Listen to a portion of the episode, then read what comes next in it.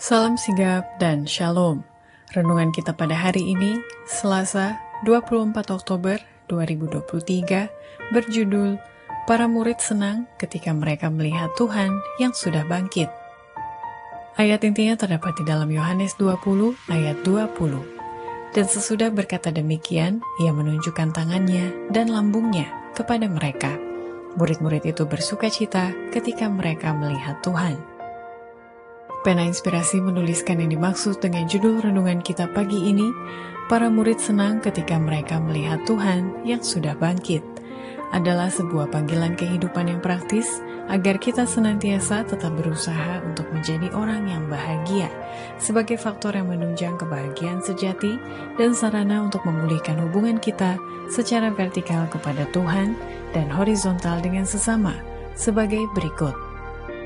Pertama, Alasan para murid senang ketika mereka melihat Tuhan yang sudah bangkit, karena peristiwa kebangkitannya itu terjadi tepat pada hari ketika seikat hasil tuayan yang ditimang-timang, dan itu adalah mengacu kepada Yesus sebagai simbol dari buah sulung dari antara orang-orang yang tidur, alias mati.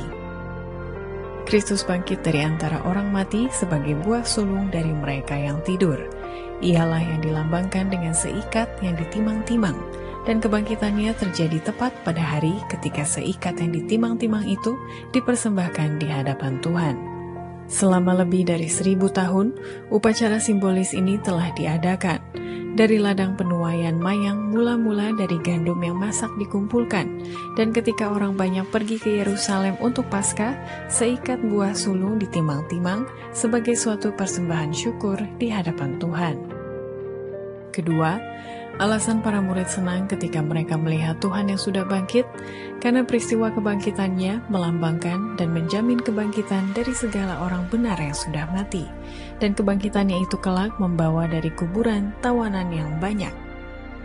Kebangkitannya melambangkan dan menjamin kebangkitan segala orang benar yang sudah mati, karena jikalau kita percaya bahwa Yesus sudah mati dan bangkit pula, demikianlah juga orang yang mati di dalam iman kepada Yesus itu akan dibawa Allah besertanya. 1 Tesalonika 4 ayat 14 Ketika Kristus bangkit, ia membawa dari kubur tawanan yang banyak.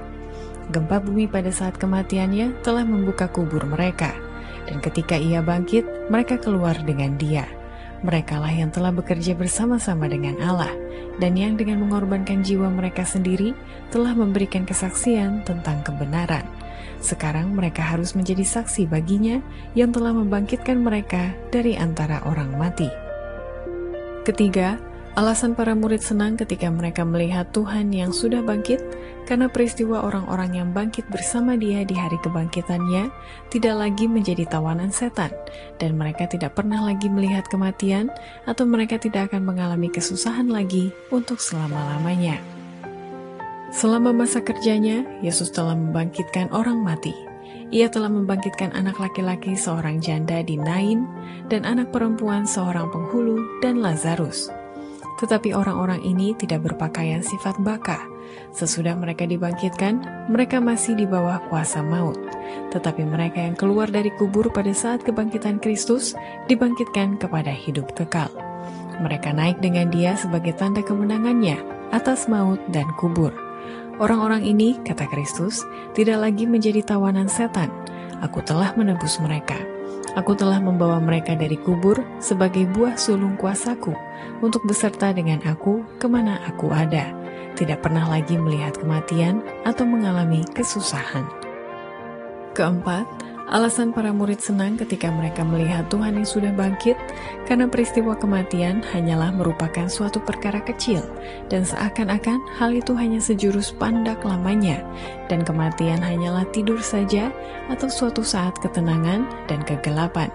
Oleh sebab, hidup kita senantiasa terlindung dengan Kristus dalam Allah.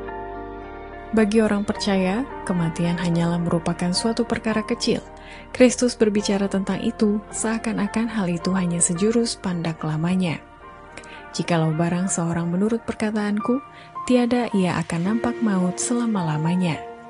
Tiada ia akan merasai mati selama-lamanya.